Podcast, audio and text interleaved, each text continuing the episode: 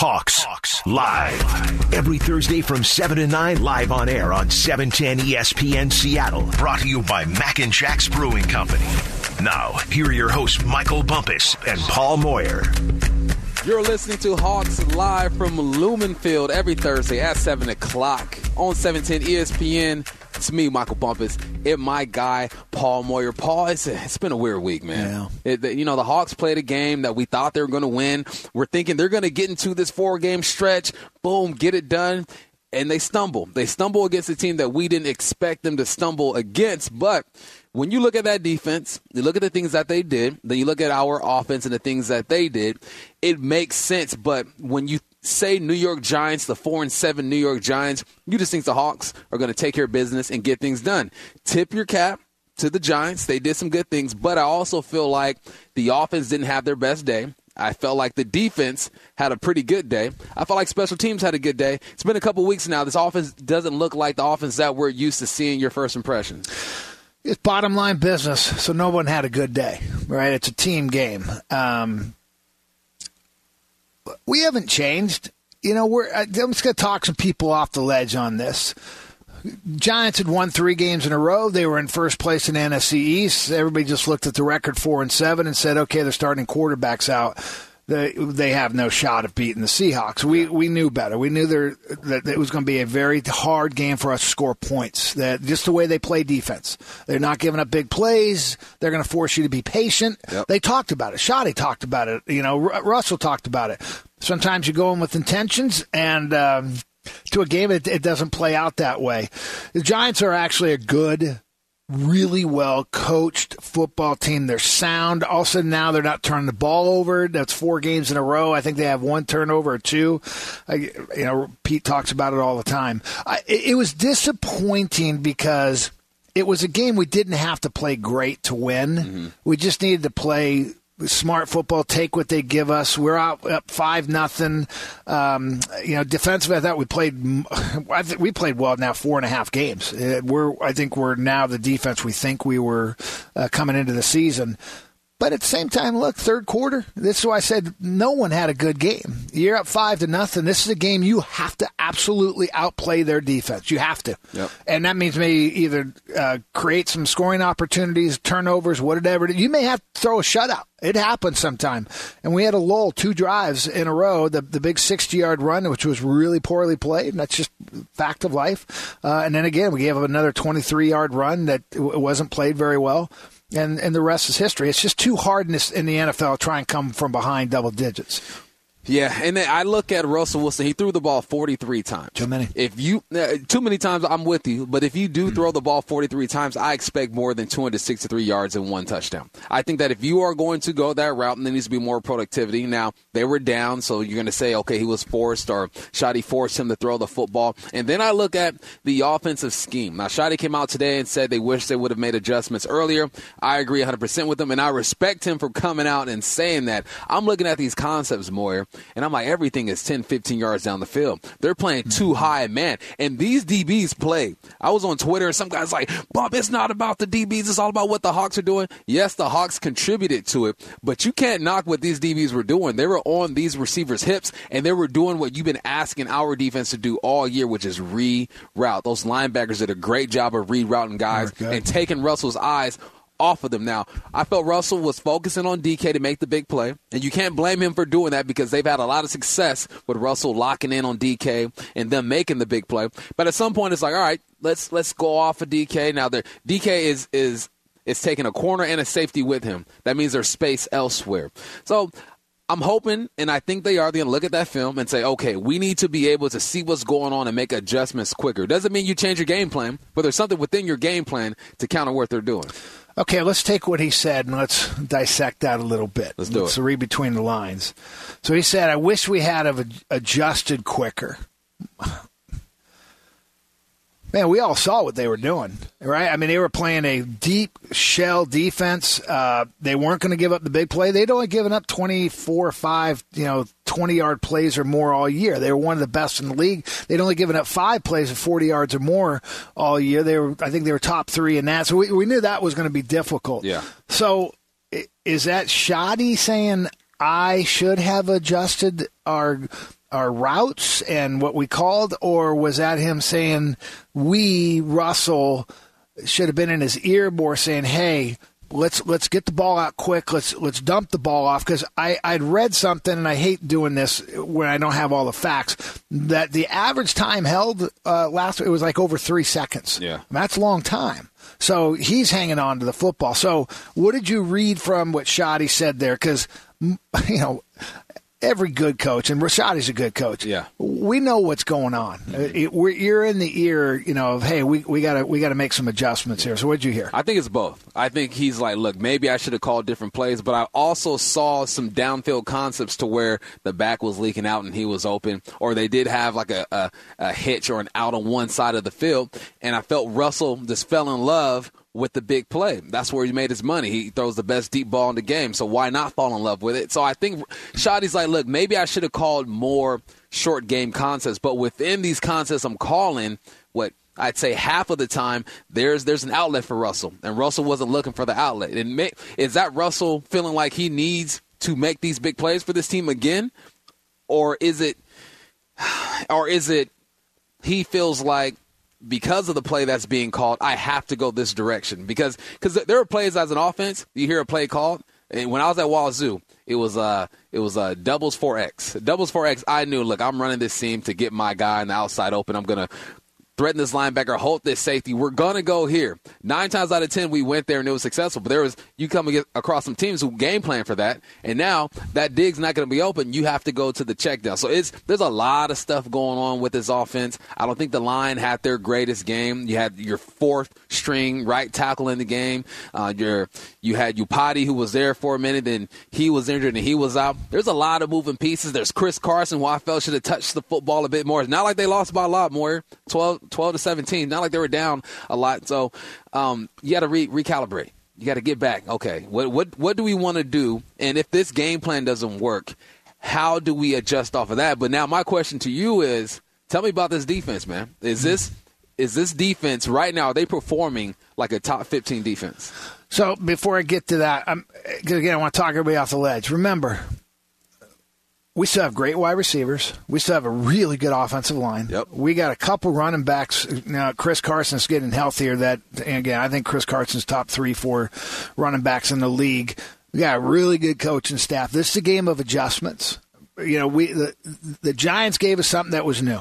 And so it's not the players, it's not the coach, it's not the scheme. It is about adjusting. And I think Schotty is, was right in that, hey, they were doing stuff to us, and they were doing some stuff where they were sliding the backside corner. Mm-hmm. They were rotating and saying, we're going to take away three quarters of the field or two thirds of the field and we're going to dare Russell to go find it backside. And there were times where I saw Ty Lockett running down the sideline. There was nobody guarding him. Not yeah. that they, it was going to be a home run, uh, and maybe it wasn't always him, but that's where okay, wherever his progression is, that's where he needs help from Schotty. Say, hey, okay, here's what they're doing.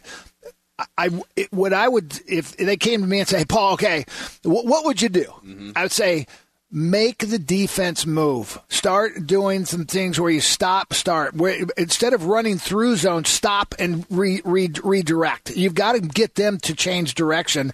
And another thing is a pump fake is so big. Yeah. I mean, you pump because look, I'm on my toes. I'm ready to go. I'm feeling the rush as a secondary and linebacker. I'm feeling it. Do I break on this route? Do I break?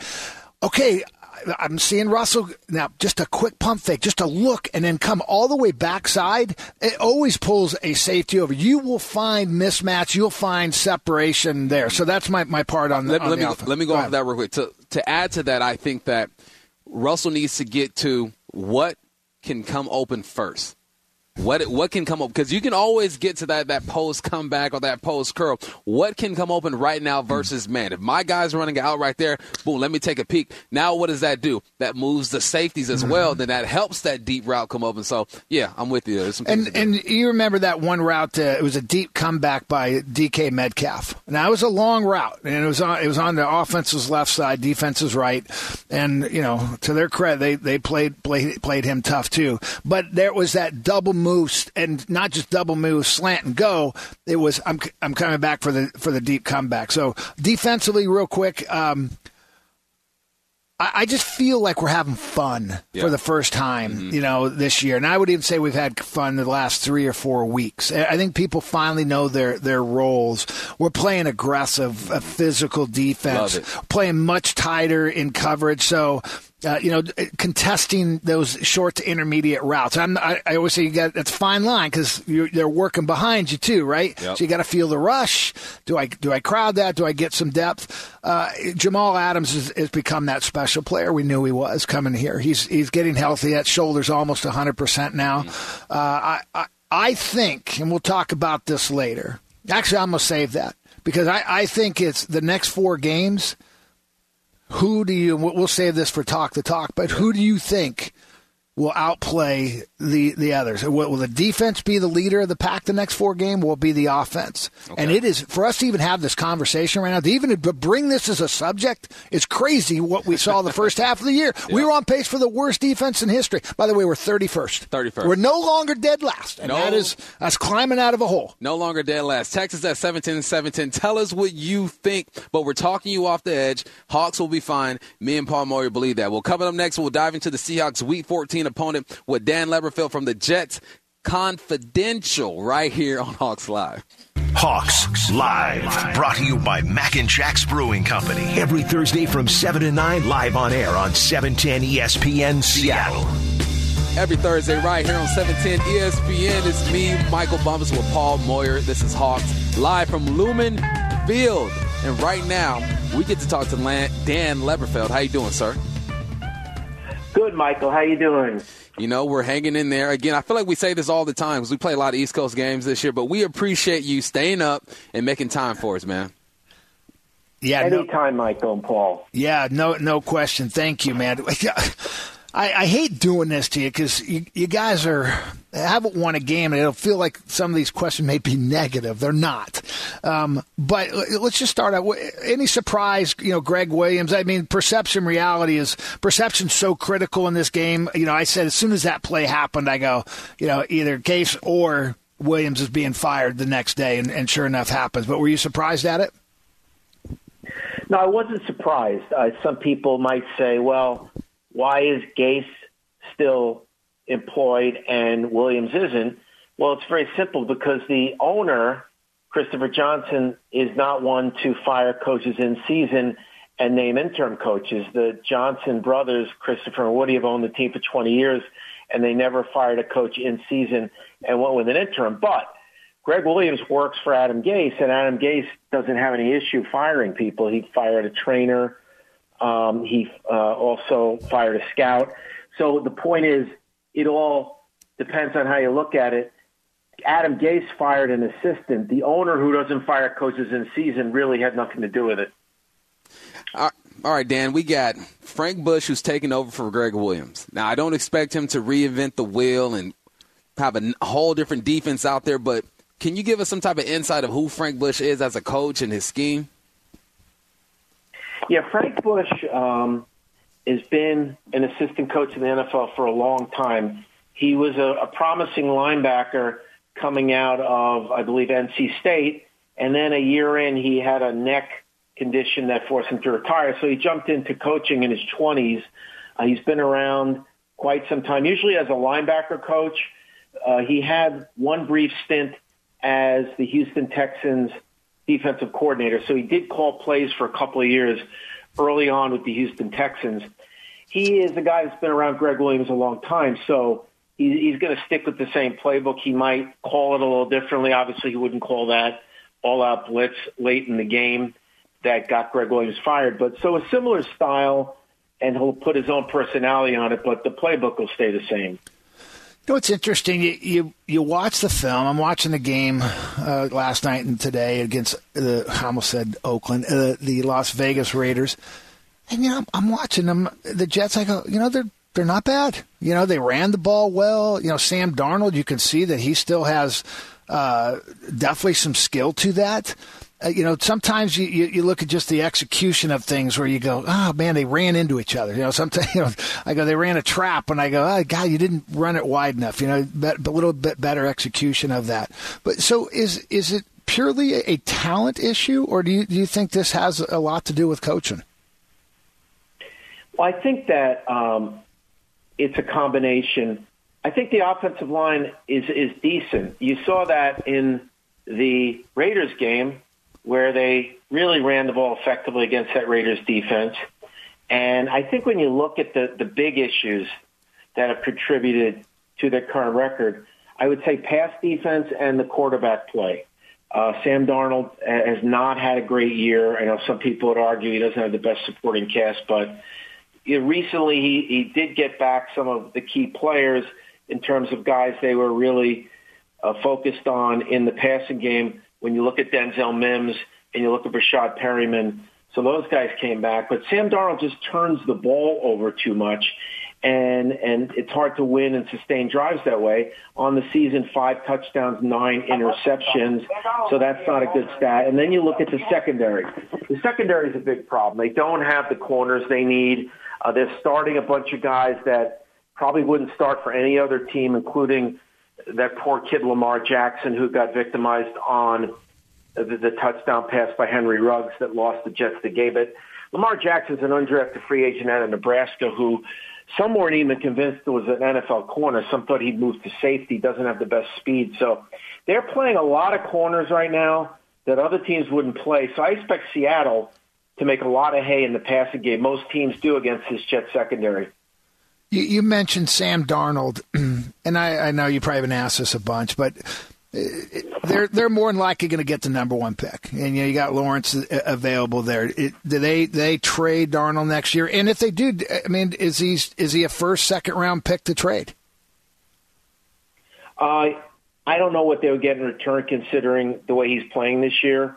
I think that Sam Darnold needs to go to a team like the one that's on TV right now, the Los Angeles Rams. He needs to play for a play caller who is really, really good at the chess game and can dial up a lot of good first reads. Because one of the problems with Sam Darnold and Jared Goff is the same problem, but McVay's so brilliant with his play calling that he can mask some of Goff's shortcomings. That's the kind of coach that Sam Darnold needs to play for because he's not great at going through his progressions.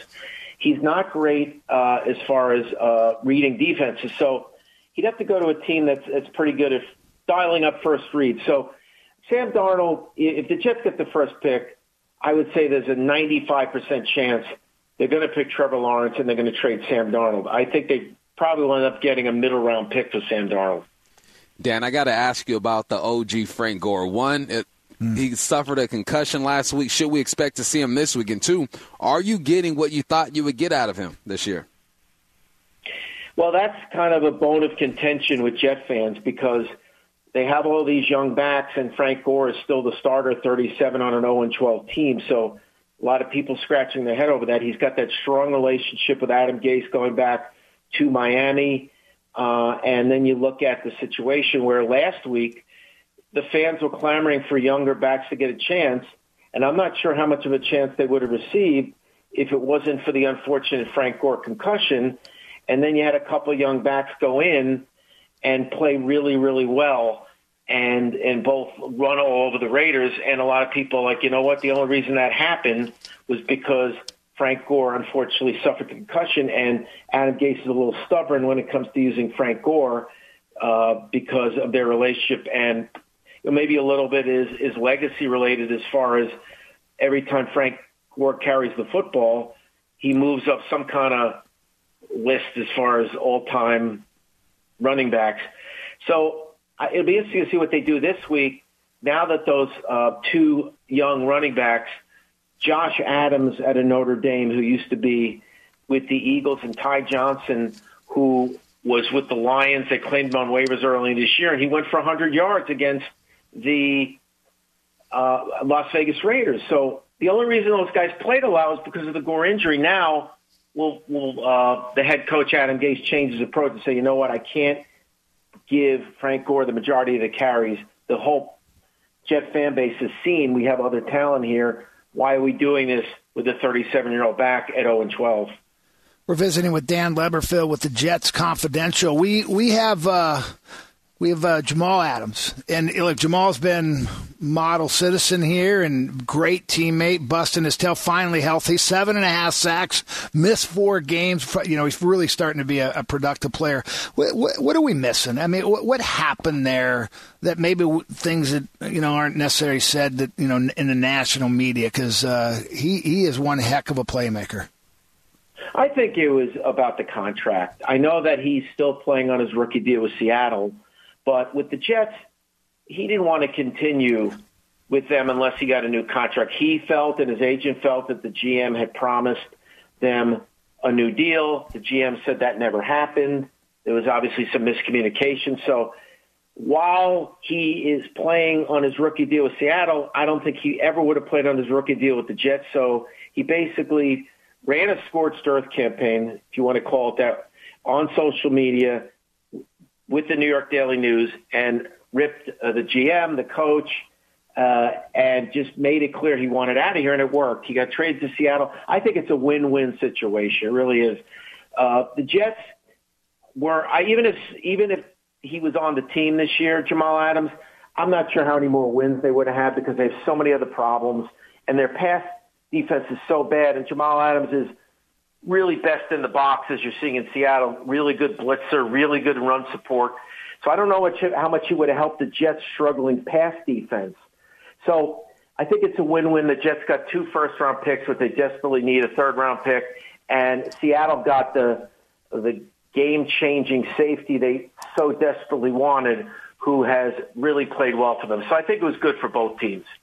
Well, Dan, we appreciate you taking time. You give George Fant a big hug for us. We miss him out here, yeah, and uh, we appreciate you staying up and making some time for us, man. Uh, anytime, Michael and Paul. Give me a call anytime you need anything. All right, I'm gonna hold you to it. I'll text you tomorrow. okay, no, not financial, but anything else. Sounds good. Damn right. All right, have a good one. You too. Coming up next, we get to talk to a defensive back for the second week in a row, Paul Moyer. We get to talk to Ryan Neal right here on Hawks Live. Hawks Live, brought to you by Mac and Jack's Brewing Company. Every Thursday from 7 to 9, live on air on 710 ESPN Seattle. Hey, we're back every Thursday right here, 7 o'clock on ESPN 710. It's me and Paul Moyer. Paul, how you doing? You good? I'm good. Look, you know me. Bring some safeties on. I'm a happy man. Bring some safeties. Speaking of safeties, we got the guy Ryan Neal. Ryan, how you doing, sir?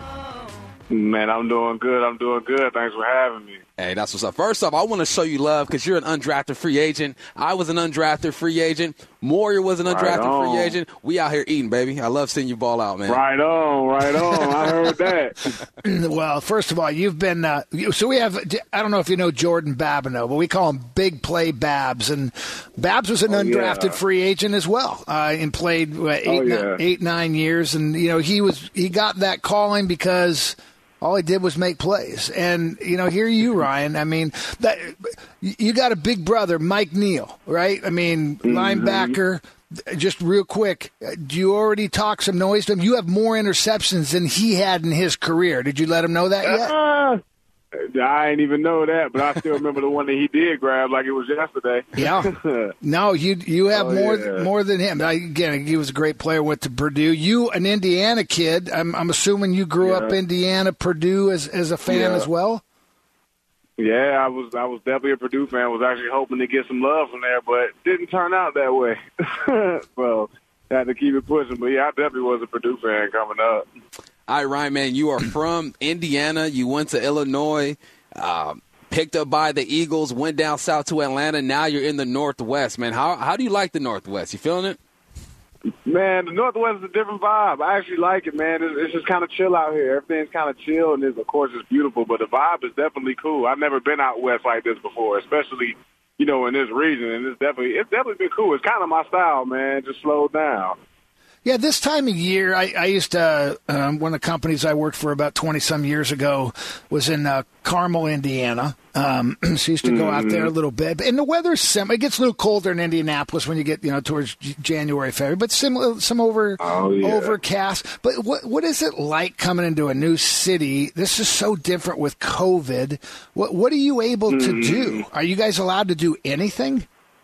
No, we not, man. We got we we dedicated to just one mission and one goal, and that's just you know trying to win, trying to go all the way. Because you know this year is, is more than just about winning games. You got to beat COVID too. So now you got more than you know 32 opponents. You got another one. You know what I'm saying? So we just been fighting COVID this whole year, and you know everybody has been taking it upon themselves. You know, make sure they you know stay indoors and just refrain from going to just places in general. You know what I'm saying? Because we we trying to we trying to win these games, trying to make sure we, we make a long haul and you know, as you see some of these teams that get hit, you know, they get hit with these outbreaks. They can't they can't win these games. They don't have their guys. So it's like we, we see the bigger picture of it all. So it's kind of been different, man. You can't really get a feel for a lot because I mean, stuck indoors, and it's like you definitely do miss, you know, being able to go out and explore and go out to see what what what, what the city has to offer and everything. You know, it kind of sucks, but you know, we you deal with it and you got to move on because you know we're trying to win these games.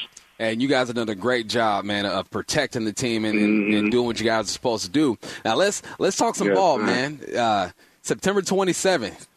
I think that what oh, that Saturday you get the call that you were going to start against the Dallas Cowboys, and then you come out and you get a pick, and then you back it up the following week with a pick against Miami. How rewarding and validating was that? Like, look, I'm here. I can play in this league. Let's go. Man, it was like it was like taking a like a deep breath, like just letting out all the like the just tension and all that, just letting it all go is what I can, the best way I can put it is just, you know, after, after being, you know, going through what I've been going through for the past three years, man, it's just it's a big sigh of relief for sure, man. It just felt like, felt like I was alive again. You know what I mean? And it just, it felt so refreshing. It felt just so good because, you know, you've been trying to prove the point, not only to yourself, but to others that you can make plays in this league. You know what I mean? You're not just a guy that's on the practice squad and just going through the motions. Like, you, you know, you can play, you know, you can make plays and, it just feels good to be able to have that stamped on there. You know what I'm saying? And then, like, man, I, shoot, right now I'm getting all riled up again because I'm just starting to feel all the emotions again. But just making them plays, like, you know what I'm saying? Just that's what you do it yeah. for. That's what that's what the excitement comes from. That's where the love of the game comes from.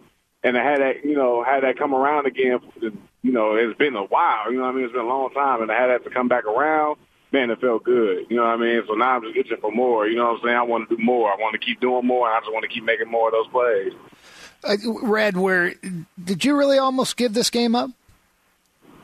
No, what not? We almost get this game up. Well, yeah, I'd, I'd heard Dude, that you were. I'm telling you. Yeah. Yeah, yeah, I definitely did. Because you know, it, it just goes. Is I felt like at one point I was like, you know what? I give and give and give, and I feel like this game takes and takes and takes. You know what I mean? I just at one point I threw my hands up like, man, what, what more do I got to give? Know, what more do I got to go through? What more do I got to sacrifice? You know, just to be able to get out there. You know what I mean? And it was definitely a point where I was like, I don't know about this, but you know, I got people in my corner, and you know, just being you know faithful like I am, just like you know what, nah, I can. You just got to come back and try it again because if you quit, you never know. You know what I'm saying? So. I'd rather go out and just keep on trying than to quit, and I never know if I could have did it. You know what I'm saying? So that's just kind of what got me back into it. Well, that was that was a good decision because you can play. Uh, there, there's no question you can play, and, and, and you're making plays. But um, just bring you back there a little bit. You said you have some people in your corner. Who who are those? Is, is your brother Mike one of them, or I mean, who, oh, who got you? Absolutely. Hey, don't lose confidence yeah. in this thing. Oh yeah, Mike. Mike is definitely like number one. You know what I'm saying? You know, got, I mean, he he has been instrumental. You know, in my whole career, even starting from college, even getting my mind right you know what I'm saying, to be able to compete at this level. I mean, he's by far number one in terms of giving you all the advice, knowing, you know, the ups and downs of the game and knowing the game and, you know, knowing the player's mind, you know what I'm saying, and to have him go through what he, you know, go through his career first and him see the lay of the land and he just, he taught me a lot. And then after that will be, of course, my fiance and my family. Them, them next two, uh, you know, groups of people that definitely have been in my corner the entire time. My fiance, him be complaining you know, crying, all that other stuff. And then, you know, my family's just always showing me the love and just giving me the support that I need and always, you know, being in my corner. So them three for sure. You know what I'm saying? Like that's the first three people, you know, first three group of people I think about when it comes to people who have uh, supported me. So heck yeah, them for sure, those people. So Mike's about what seven, eight years older than you. Was he a tough big brother? I mean, talk about that relationship growing up. Again, I just want to get our listeners know. I mean, he was second round pick. You know, went to Purdue, uh, linebacker. And so, what what was that relationship like growing up? Well, so growing up, you know, you did mention we're seven, eight years apart. So growing up, he was more of, you know, my parents when he had to work, he was babysitter. So he was brother dad to me when I was a kid. You know what I'm saying? So when I was a kid, it was me and my other two brothers, and then it was him and my big sister. They were like brother, dad, and brother, mom. So, but the older I got, and the more that we were able to, you know, talk and understand on the same kind of mature level, the more the relationship has grown, and it really took off. I think um when he got to the league, because I just I always had an interest. Like it just I always was observing and just watching what he was doing. I always asked the right questions, and he could kind of see that I was, you know, kind of thinking and like you know foreshadowing or just forethinking what I was what I wanted to do. And so after that, you know, me going to college, you know, the, all those years in college, it was working. And it became more from brother dad to now brother brother to now we relate. You know, we talk about everything that he went through in his years in college and his years in the league and all of that. And it, even up until the past two years, in the off season, I train down in Florida. He lives in Florida. He's I, I live with him in the off season. That's why I train at. And so those three years definitely were three years of just catching up on relationship and figuring out, you know, what he went through in his story and him sharing his experiences with me and vice versa. And so that relationship grew to be a whole lot stronger, you know, than I than than I ever anticipated. And it's, it's a beautiful thing, man. You know what I'm saying? Just to be able to, to, to relate to him on that brother to brother level instead of, oh, this dude just babysitting me. You know what I'm saying? Or just, he get to whoop my butt, my parents ain't here. I ain't good on that one. You know what I'm saying? So, I love it. Heck yeah. But yeah, our relationship is super cool. Hey, Ryan, before I ask you this next question, I want to go back, man. You're doing a great job. You showed your fiance some love. I've been married 10 years. Moore's been married like 30 years or something 32. like that. Hey, you're, you're, you're doing it right, brother. You keep that going. All right, my next question for you is, Thank man, you. I appreciate that. you seem to be around the football, right? Against Miami, you had a tip. Mm-hmm. Um, against uh, the New York Giants, the Diggs interception was because you were at the, around the football and you tipped it. Is the game Mm-hmm. slowing down for you, and what's your preparation like?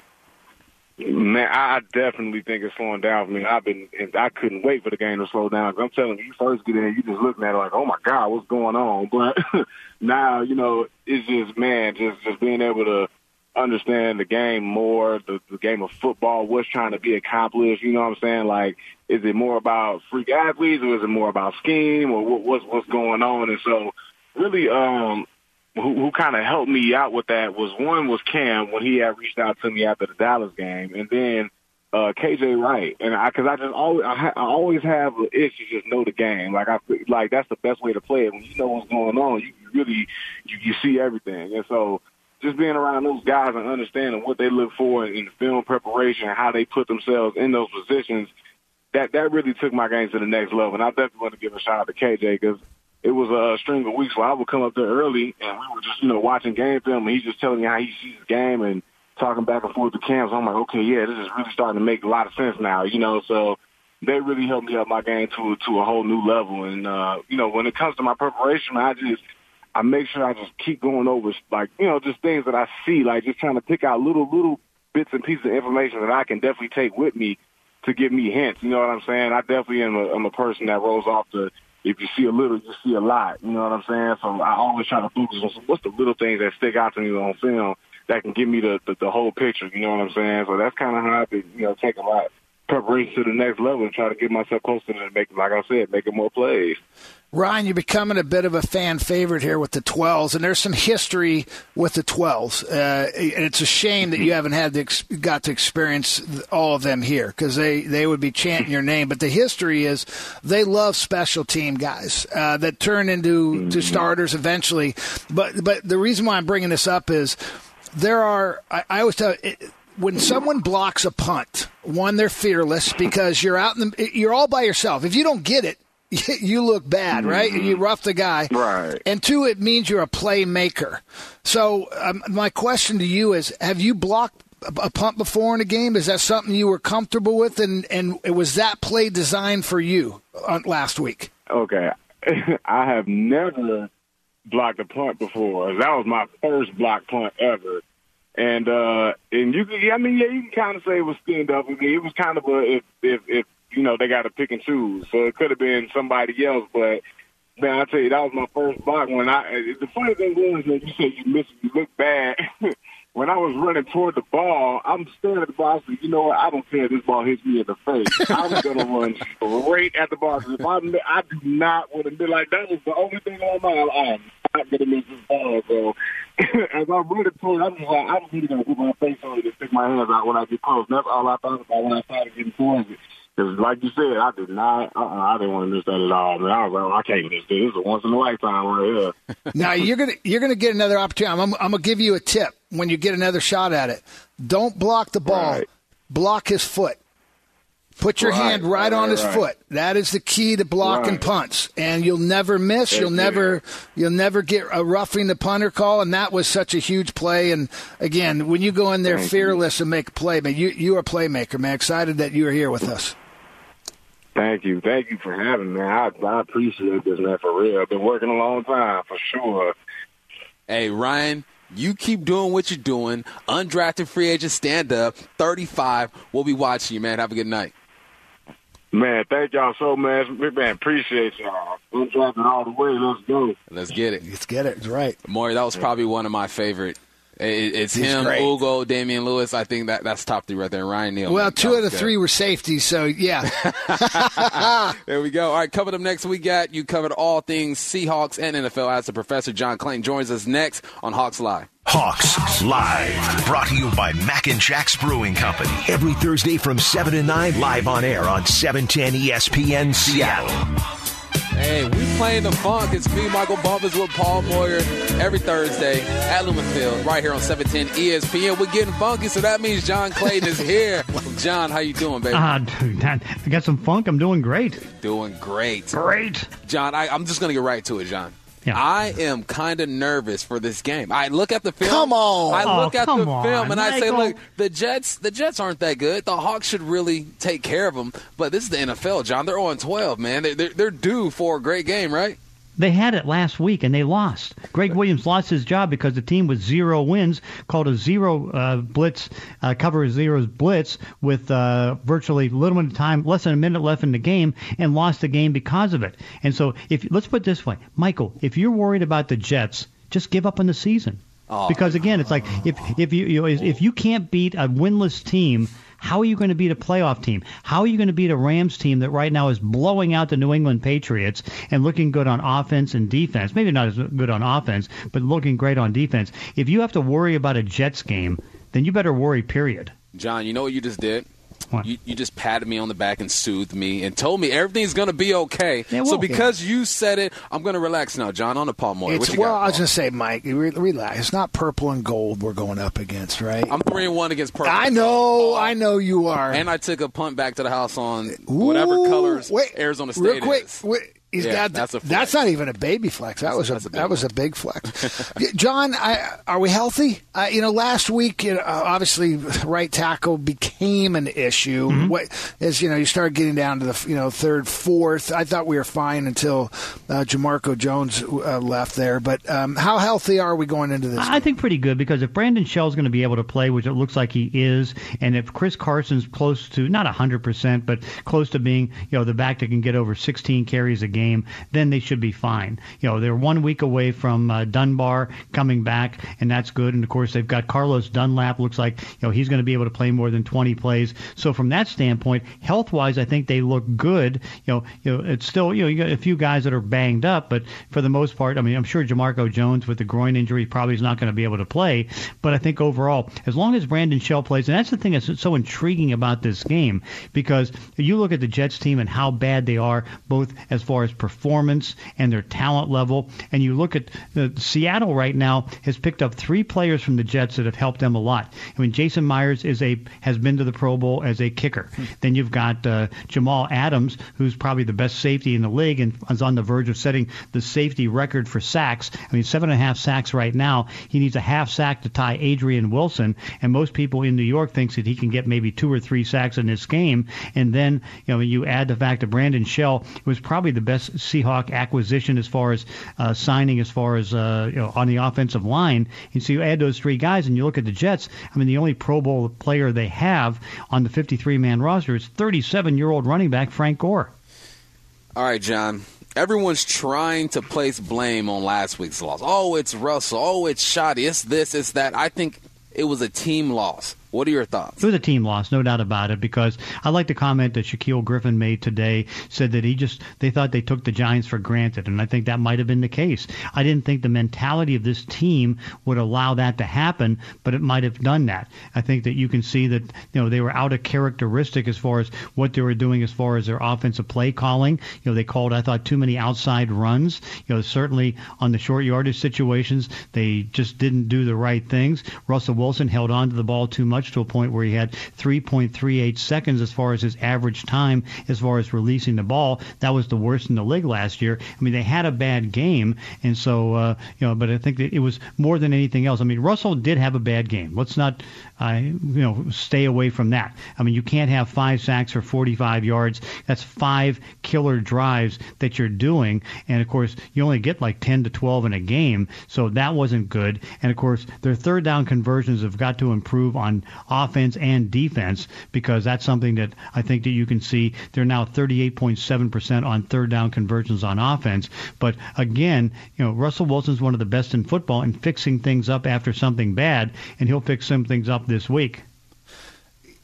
Uh, John, I was reading some stuff on Darrell Taylor this this week, and you know, just trying to read between the lines. It it, it sounds like the Seahawks maybe think that he's okay.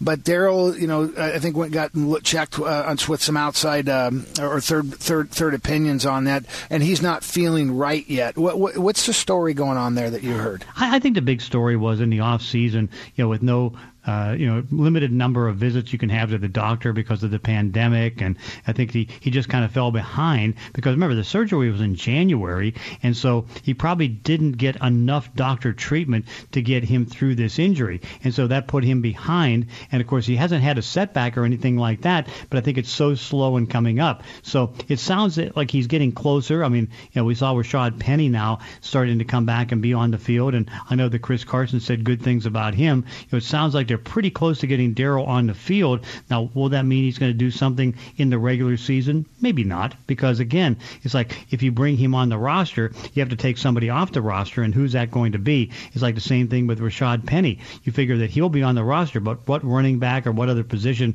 do you let go? But I think in the end, you know, it shows that as you get closer to the playoffs, that now you have a few more assets that you can have available, and that also includes Josh Gordon. John, every now and then I look like I know what I'm talking about. If you ask my wife, that's never. But when it comes to football, every once in a while, and I said that Jalen Hurts was going to start for the Eagles this year. Do you feel like that is the right move? Uh, I think it's probably a week or two too late the way that Carson Wentz was going. And so, yes, I mean, I think that I don't know if he's earned any chance to be able to do it, but I think you can see as bad as Carson Wentz was, and you have to uh, understand that he's probably one of the worst quarterbacks in football this year, which is amazing when you think how talented he is. And of course, the surrounding talent doesn't help him out. But uh, no, I think that Jalen can try to see what he can do. Now, the question is, with limited resources at wide receiver, with a bad offensive line, a limited running game, and banged up tight ends, can he do anything? And probably not. And what I worry about is Ferndale's Doug Pederson could lose his head coaching job. If he does, I think he's going to be one of the most popular guys as far as getting a head coaching job for other teams.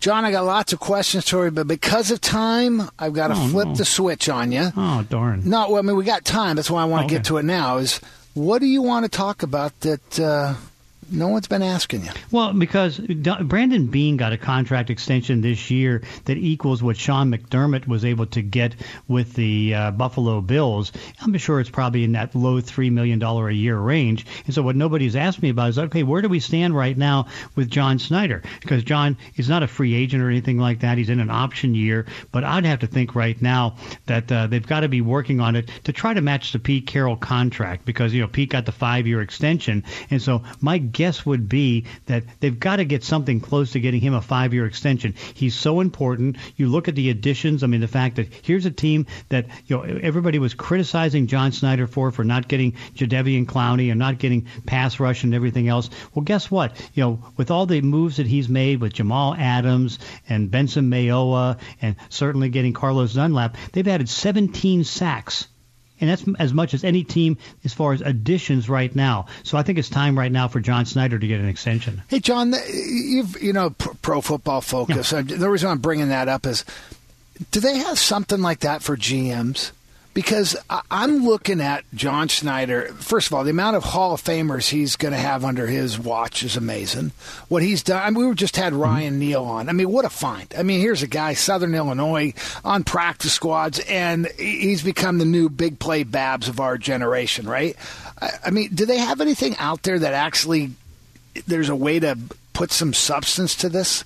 Yeah, I mean, not pro football focused, but there's some a- other analytical sites that you know start you know uh, the number of Pro Bowl players that have been taken, and you know the additions and things like that. And so, I mean, he wins in so many of those categories. And again, you think about the idea that what he's been able to add on the defensive side of the ball as far as numbers. I mean, the fact that he gets DJ Reed from San Francisco and recognizes how good he was. The fact, okay, it didn't work out for BJ Finney, but I mean, he recognized that Brandon Shell and Finney were the two guys that he wanted, and Shell has done so much better. And then you look at the Jets team right now, that again, this team has added more from the Jets than the Jets have right now. So, no, I think that there's analytical sites that help that out, but they don't seem to go ahead and you know promote who are the best, and that's a shame because John Schneider, you know, uh, Brandon Beane's probably going to be the uh, GM of the year this year, executive of the year, but I think John Schneider's done such a great job.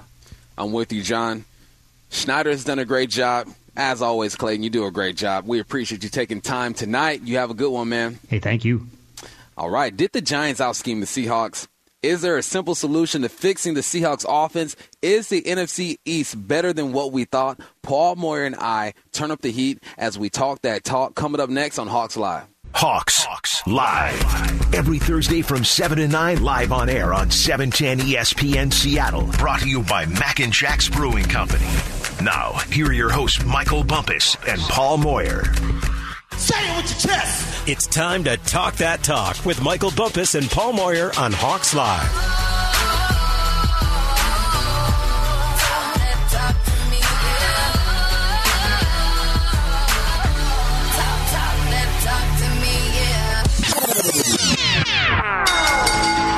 Ladies and gentlemen, boys and girls, it's time to talk that talk. Me, Michael Bumpus, with Paul Moyer every Thursday right here.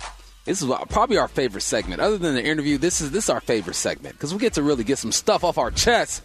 And my first question I have for you, Paul Moyer, is: Did the Giants out scheme the Seahawks on Sunday?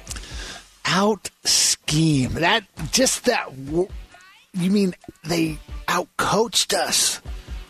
Um, is that a yes or no question? It's a. I know. I'm sorry. I'm I'm I'm waffling on this. I oh, here's what I think they did. I already knew going into the game what they do well. Yeah. And they what they do well is particularly defensively is not giving up big plays. They played probably the best team defense I'd seen all year on what we had seen and who we had played so far. I'm not saying they had the best players. Uh, you know, their defensive line was okay.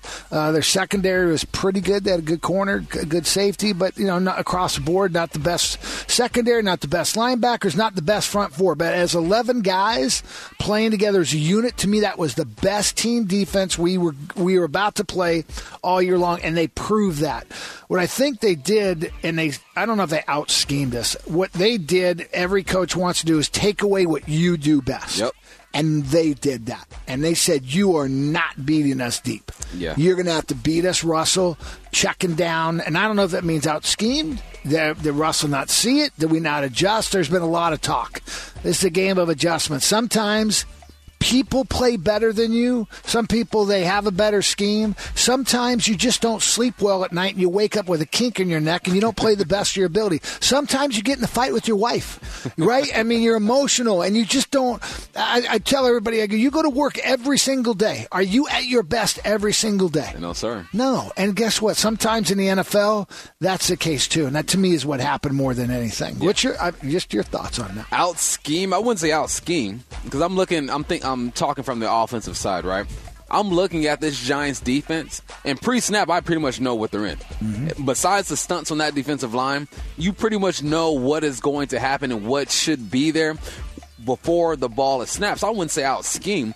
That defense reminded me of a a defense, like a basketball defense, when they play zone. Granted, they're playing two man, but you play zone and you're passing things off, and everything's it's cohesive. It, it feels right. I mean, the way these guys played it, it seemed like they were prepared for everything that the Hawks threw at them. Now, when you play two high man, it's not like you're you're throwing eh, pre snap, you're moving guys around. You no, you're just saying, look, look, we've studied you, we know what you like to do, so we're gonna sag off we're going to make sure after DK runs 10 yards, he's running a post, he's running a comeback. There's only a couple things he can do after that. I just felt like they were prepared. Our scheme just means like, oh my God, they're so witty, they're so smart. They weren't prepared for this. I don't think that. I think those defensive players just played really good. Yeah, I, I agree.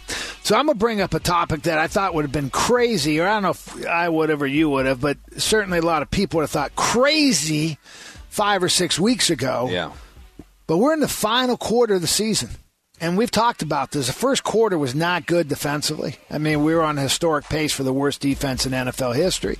We're no longer even close to that. Maverick, we're not even dead last in defense anymore. In the last three games, I just looked up, got the final stats. I think we're number five uh, over the last three games. And if you go back four and a half games, we're I think we were number two. Over the next four games, will the defense be the strength of this team? Will they outplay the offense? That is a good question, Paul Moyer. So you're right.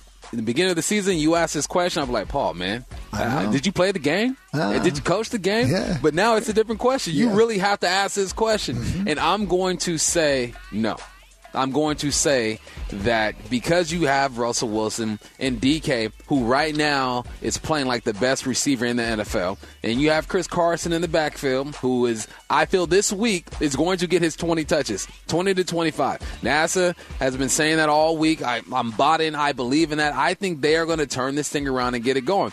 Now, who who who the guys playing? They're playing the, the, Jets coming up next, right? We got the Jets. The, the, we got the dreaded Washington, Washington football, team, football which team. they make me nervous. They make you nervous. And then we have the Rams here. That's going to be a big one. And then we finish the season at the hated San Francisco 49. Okay, so against the Jets, I think both sides of the ball should do their thing. Okay, when it comes to the Washington football team, if the offense does not perform, they may not win that football game. So it has to be the offense. And because I feel like it has to be the offense against the Washington football team, I think the offense will carry these Hawks into the playoffs. What are your thoughts?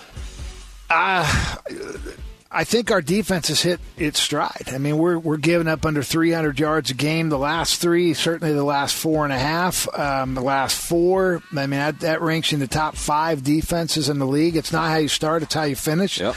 Been you know been saying that. Um, to me, it's all about matchups, right? Our players haven't changed you know, we just gotten healthy. Offensively, we're, we're going to have the same offensive line, same running back, same wide receiver, same quarterback, same coach if you had said uh, we got three guys on offense that uh, got hurt, uh, we lost DK Metcalf, Carson's out for the year. We, oh, by the way, we're down to our fourth running back. I'm like, okay, I got a built-in excuse here. Yep. There's no excuse. Our talent is there. I don't see us. I, I see us maybe not getting that 400 yard number every week and over 30 points. But yes, I think the defense is going to carry this team. Okay. And here's why. One is we knew going into the season we were loaded across the board in the secondary. Our linebackers, I didn't think we were going to be as good as we were because, you know, I'm like, Bobby's getting older, KJ's getting older. We got this young kid, Jordyn Brooks, who's a rookie who didn't even really play a linebacker last year. Yep. He was a spy quarterback, and he's going to be another Bobby Wagner. He yeah. is going to be a phenomenal player. But all three of them are playing lights out. We've got this rotation out with the defensive line. I think we're what, number two or three in most sacks over the last four games since Dunlap's come in.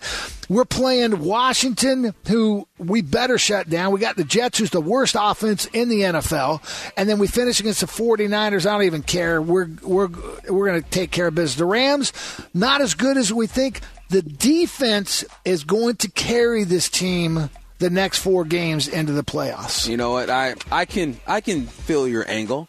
I see where you're coming from, but I feel like because the offense plays so poorly against the New York Giants that they're going to come out and correct some things against against the Jets. Then it's going to be a snow. They better. Gonna, they better. I'm with you. Then it's going to be a snowball effect. Then they're going to go out against the Washington football team and exploit their weakness on the What's outside. their weakness? The weakness is Secondary. Secondary is a weakness. Their, Okay. their, their strength is inside Oh, inside the box. What What is the strength of this Seahawks football team right now? It's not the run game. No. it's the pass game. No, the So, Jets. so Yeah, you you talk about matchups. So I like that matchup. I think because of what they present on the, on that defensive line, Rams, they're 49ers. Get it out. Rams, 49ers. Rams 49ers. Hey, first off, Rams, we don't know what the heck's going to happen with the Rams. Eh, The Rams always play the Seahawks tough. So that's a toss up. When it comes to the 49ers, I think that the offense is going to get it done as well there. Okay, so let me help you out with your.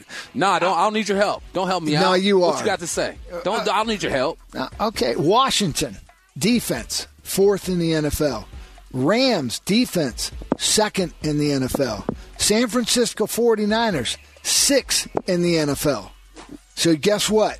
You better talk that talk, and you better walk the walk even more because the offense is going to have to bow up. They're going to have to play the best football they played We're all gonna year. we're gonna see the offense that we saw week one through five. All right. I, uh, that's what I think. What you got, Paul?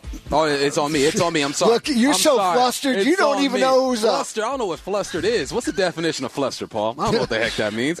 All right. the Seahawks will make a deep run into the playoffs. Absolutely. I don't believe you. Absolutely, I don't. I don't believe that. You said absolutely. Give me some. No, I, I, I, I, I do. I do believe that. Okay. Now, that's. I'm going to preface that by saying that means we're going to run the table the next four games, Mm-hmm. where the offense is back. I think the defense the next four games is going to keep getting healthy, and uh, when I say healthy, healthy statistically and feeling good about themselves. We get we get Dunbar back as well, healthy. Even though I think Reed has played really well, he's given us a toughness, um, or added to the toughness. I think Ryan Neal's tough. I think he uh, Reed's tough. I think Amadi's tough. We know Jamal Adams and Diggs are stupid tough, right? Yeah. So you just got a secondary now. It's got a little bit of a nastiness to him, and I think Reed has has brought that. So whoever, if Dunbar comes back, he's going to have to play that way too, because that's now our identity. So uh, defense, I'm I'm excited about the next four games and into the playoffs. I just need the offense. It's not talent. It's not scheme. I just need to get their their their mojo, their groove back, their confidence, what they had before. And sometimes that's all it is. You know, I, go back to 2012, the last five games of the year. We had two games back to back over 50 points. That wasn't anything different. They just got confident and confident in the deep ball at the time. Russ has got to get back to confident in ball comes out. I'm okay with the check down. Comes out, comes out. Because guess what? That eventually opens up for the big play. So yeah, I do think we'll get a deep run.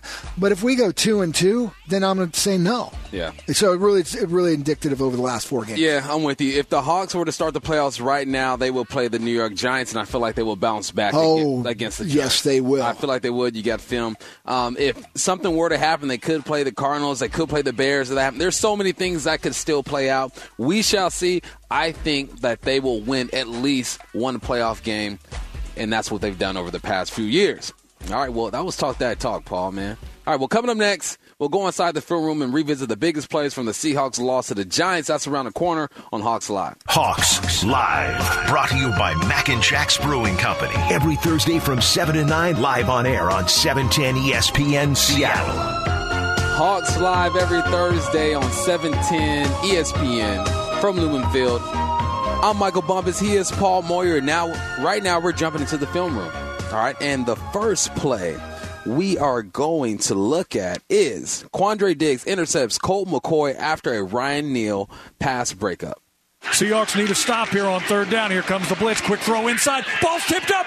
Going the other way is Diggs. Going far sideline. Breaks one tackle. Jumps over a man. Still on the move. Finally tracked down in Giants territory at the 45 yard line.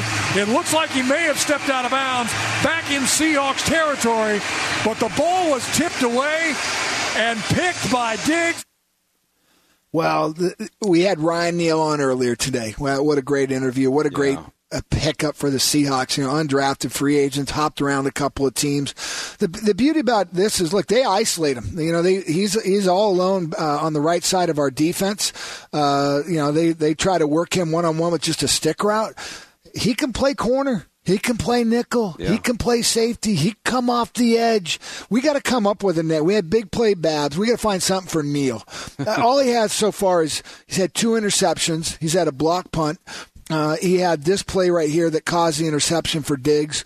Uh, t- talk about a game of inches, right? I mean, Diggs steps out of bounds uh, on this play. He brings it all the way down to about the 30 yard line before they they brought it back about 20 yards on that.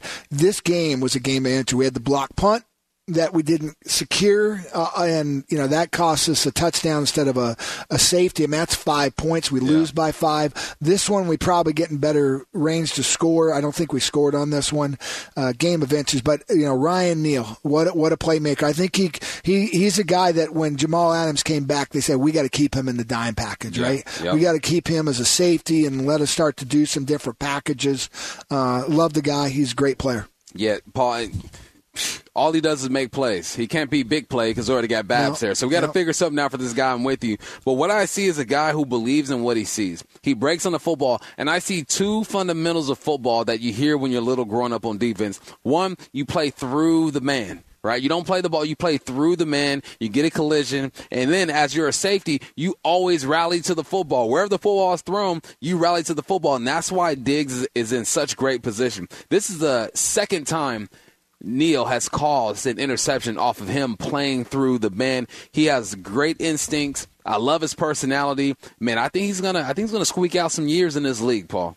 You know what was great about him too on this one? Again, we we're sending five. I think we sent five guys on this, maybe six. Yeah, sent five guys. Dropped uh, Mayowa, uh, who picked up the running back, which by the way he did a really nice job yeah. there. So he's isolated all by himself to the right. There's no one there. He's playing inside technique, and he re, he he maintains his inside technique. This ball is thrown inside and he he knocks a ball with his left hand and, and drives through it. This is this is textbook uh, technique here.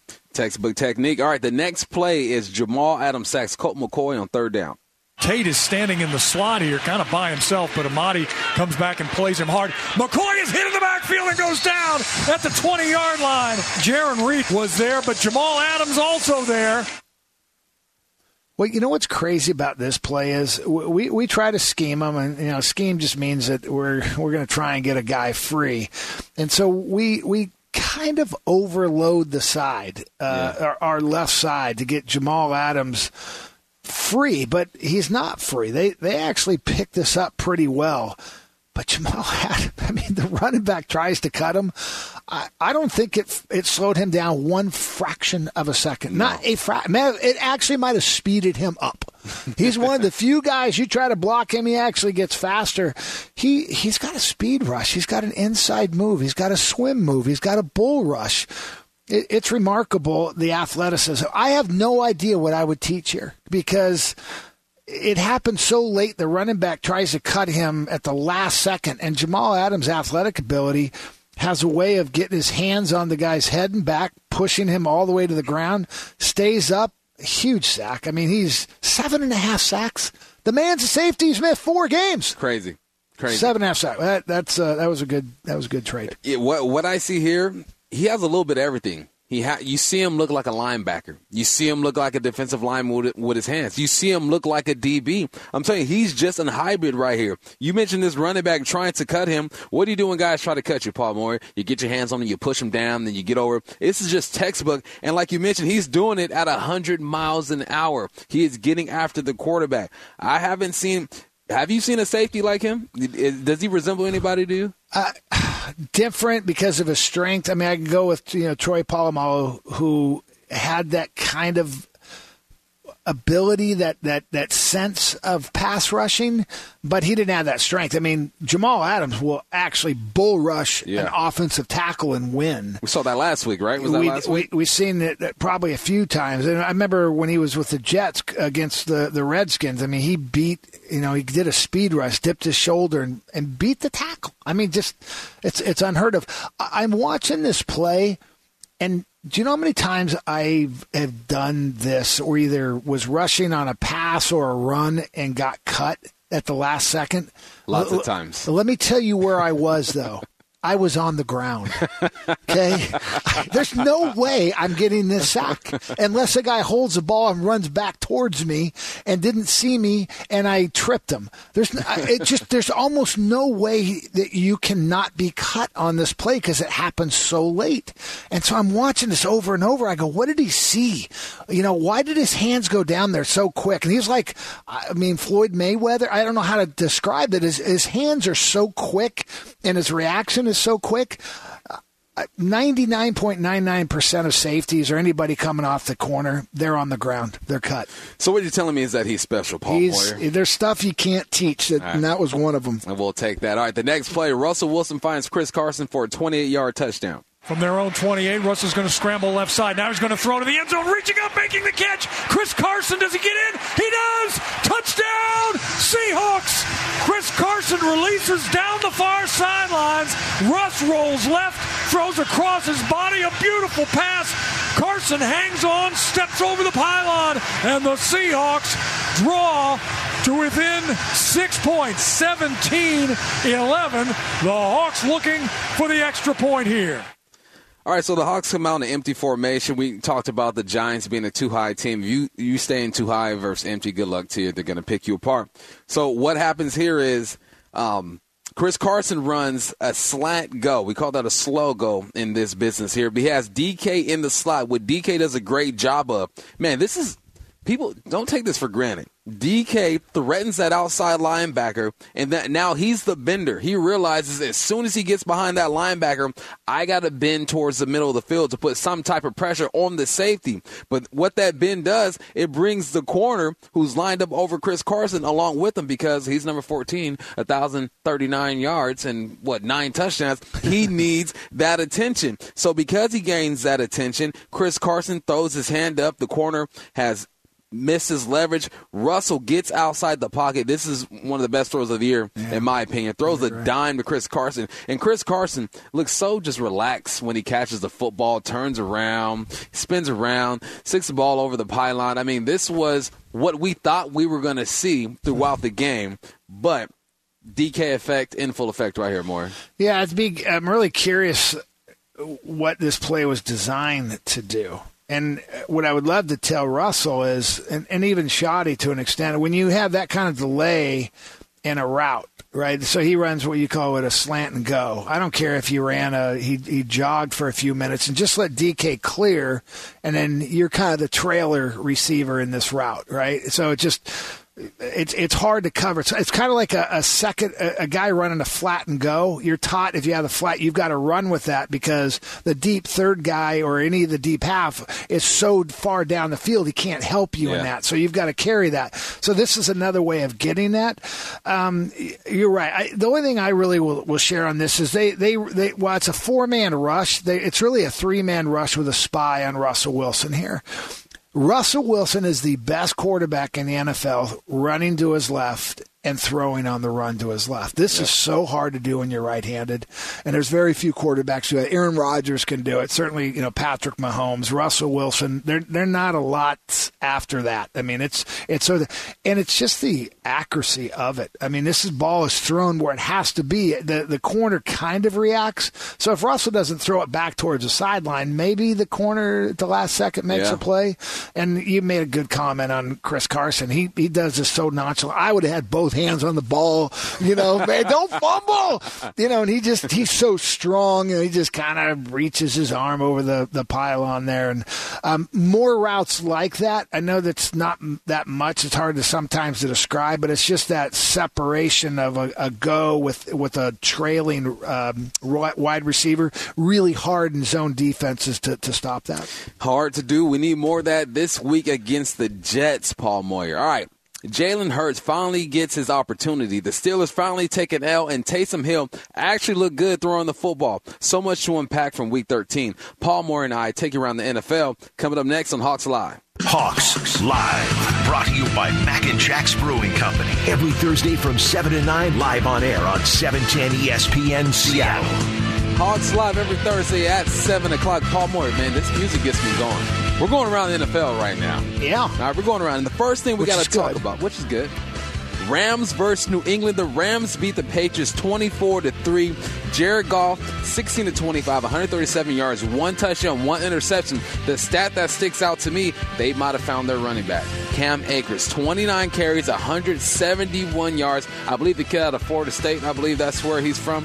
He's looking good. Does that make you nervous about the Rams when they play the Hawks? I'm not worried about the Rams offense. You know, we, we play good run defense. You know, we found last week sometimes you can play great run defense and, and two plays you, you you mess up and we had two plays we gave up 83 yards and two running plays and that was, you know, almost all of their yards unfortunately. So you got to play really sound. I think we know the Rams so well. I'm not worried about their offense. I think Yeah. we match up well now with their offense. I don't think we're afraid now of the deep cross from. I think we're willing to match up and turn that. to me, Jordyn Brooks has really flipped it for the linebackers. Yes. The guy turns, runs, gets depth. He knows how to play man man to man on play action and bootlegs. Um, so I'm not worried about. I'm worried about their defense, though. Um, their defense get out. They're number two coming in tonight. They held. I don't know what the, the stats were for New England, but they held them to three points. I guess the question I'm going to ask you. Man, Cam did not look good. I think he Oh, got man. benched. I mean, this has been really since our game. He's had a couple of decent ones, but to get over 200 yards, I mean, is this it? Does he get another starting job? I, I think this is this end of the it's so hard. This this this is it. To say goodbye? To Say goodbye. I think I this is it. I've wanted to support this man his whole career. I have. He's done it his own way. He's a trendsetter. Doesn't look like a traditional quarterback, but at some point you have to be a traditional quarterback when you get old. And he's getting up there. If you can't throw from the pocket, accurate football from the pocket, then you shorten your life as a quarterback. So I think this is the end for Cam. Do you agree? Yeah, I, I do. I think he can still play. Yes. I mean, it's it, sometimes it's not. Are you one of the best 32 quarterbacks? That's Yeah. not what it is. It's are you the right fit for the right money? Are you willing to play for less dollars? Are you willing to be a backup? Um, I, I think he's still got something structurally wrong with his shoulder. He's never been the same, particularly the last three years. He really labors to throw the ball over 20 yards. So there's something not right there. He probably gets another chance, but I, I think the mystique of his athletic ability and and all that is it's they're not gone. it's you're not as worried about him, It's right? You're in the 30s. You, you just you're not worried about a guy running over you that much anymore. I don't know his stats, but I'm going to say he doesn't have a run over 15 yards this year. I- Really? Yeah, I'm going to say not over 15 yards. I'm just going to throw that out there. We'll check during the break. I bet But I got a producer who find that. I'm going to say he's had a run over 15. over yards. 15. All right, we shall. I'm going to say he's had a run over 20. over 20. Yeah. All right, we'll see. All right, the Pittsburgh Steelers. They going into this week. Previous week, I thought they were the most fraudulent, undefeated team known to man. Who who they beat? I guess they beat the Ravens. They beat the Titans. Yeah. They, beat well, they had beaten 11 teams, whoever beat the they were. Browns. I mean, I'm, I'm just looking for notable wins. I just did not believe in them, and then when they lose to the Washington football team, that just just reassures me that I, I was I was going down the right path. Yeah, their offense is a is a problem. Uh, you know, Big Ben. Sometimes again, perception, reality. Right? You hear me say it a lot. Sometimes you go, "Oh, it's Big Ben." I go, "Well, yeah." I mean, if Joe Montana jo- trotted on the field, you go, "Oh, it's Joe Montana." then you look at him, you say, "Oh, he's he looks like a grandfather. He is a grandfather." This ain't 2010 Big Ben. No, it's saying. no, it's it's not. And he's he's lost a little bit. They don't have the weapons they used to have. I mean, you lose, you know, Bell and Brown. I mean, out from your offense, that's that's a lot. Still got a pretty good offensive line. Defensively, they're awesome. Yeah. I mean, they got some players. I love the, what they do. Keith Butler, the defense coordinator, scheme wise. But the the eye test is the one we're, we were always looking at. You go, Mm-hmm. yeah, they're not dominant. You watch Kansas City, you go, man, that's a problem. That's Yeah. a problem. They, You know. Um, I'm glad they lost because they, maybe they turn it around a little bit. I don't see this team making a lot of noise in the playoffs. So Nah, I, I don't see him making a lot of noise. I think Ben is getting older. Claypool is their best receiver. Nice rookie, okay, but you get your rookie slumps and you got to fight through some things. You got Conner in the backfield, uh, but there's. I I just don't believe him. I just I haven't believed in him. Usually I do believe in the Steelers team, but this is probably the one team I've believed in the least since Tomlin has taken over. yeah, they were uh, for 11 and 0. They they just didn't look the part.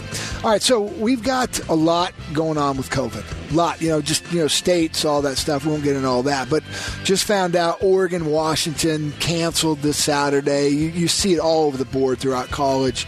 A lot of positive tests. NFL, bunch of them. You know, we've seen it certainly with the Ravens, Tennessee. Just about every team has had an issue where they've had to shut down their their uh, facilities. There's one has not had a positive test yet. Who that? The Seattle Seahawks. And so, what I want to ask you, maybe we bring Nasser in on this too. You know, every team saying the same thing. Yeah. Right. Hey, look, you know, we got to mask up. We got social distancing. You can't go anywhere. There's one thing to say, it's another one to get the whole team to buy in on it. We had Ryan Neal in earlier, and we asked him, What do you get to do? And he goes, Nothing, because guess what? It's not just the team we're playing, we're playing two teams, we're playing COVID.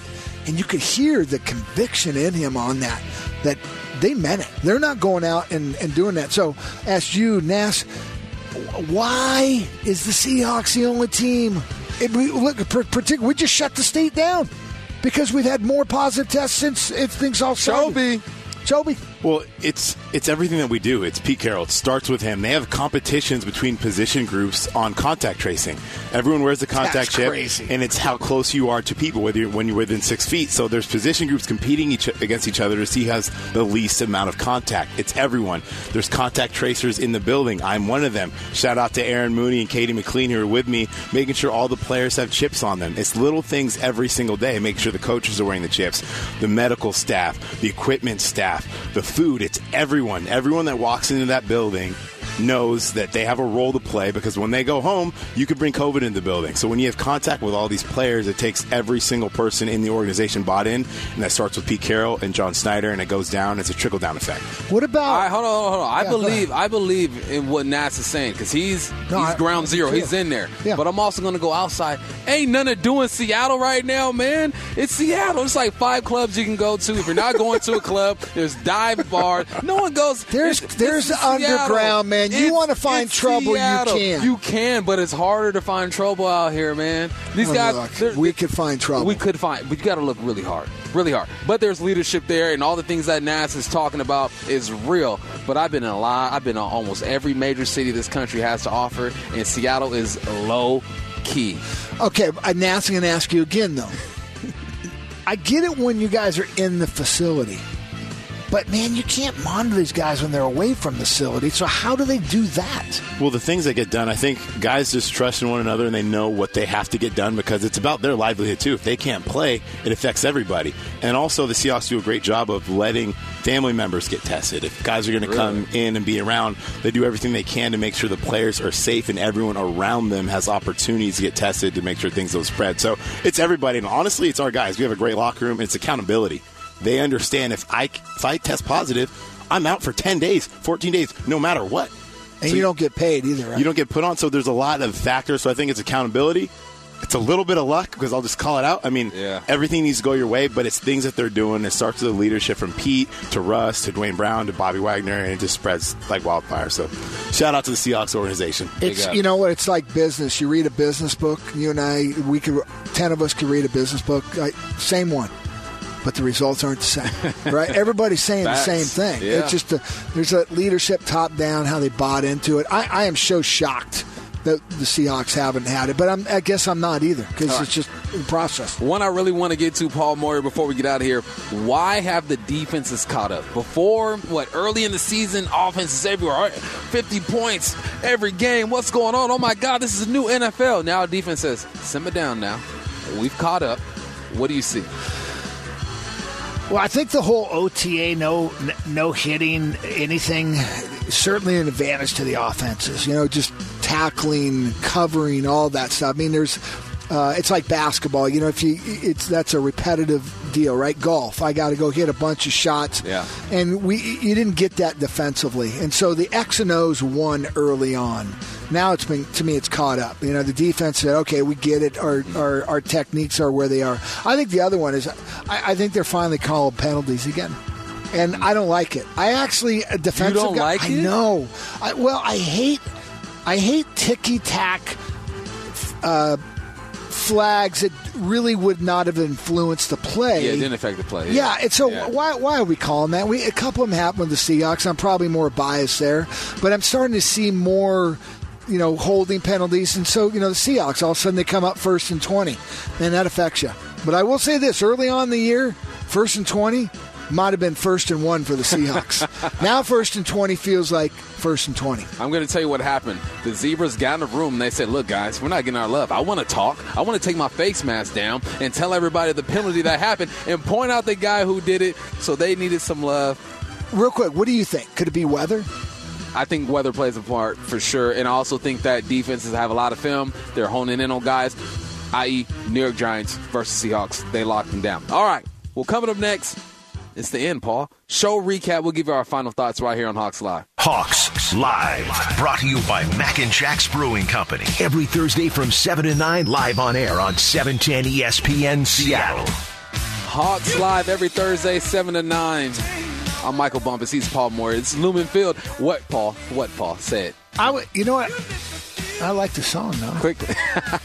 All right, hey. So first off, I want I want to tell the people listening that I was wrong. Newton has rushes of 21, 38, and 19 out of a thousand rushes this year. So I was wrong three times out of a thousand. Okay, so here's here's what I want you to do tonight because this Hawks Live will be on a podcast, right? So they can go get it on 710 ESPN and on the Seahawk uh, website and also on the Seahawks app. So you can go listen to Locks Ho- or Hawks Live. I want you to go play that for your wife.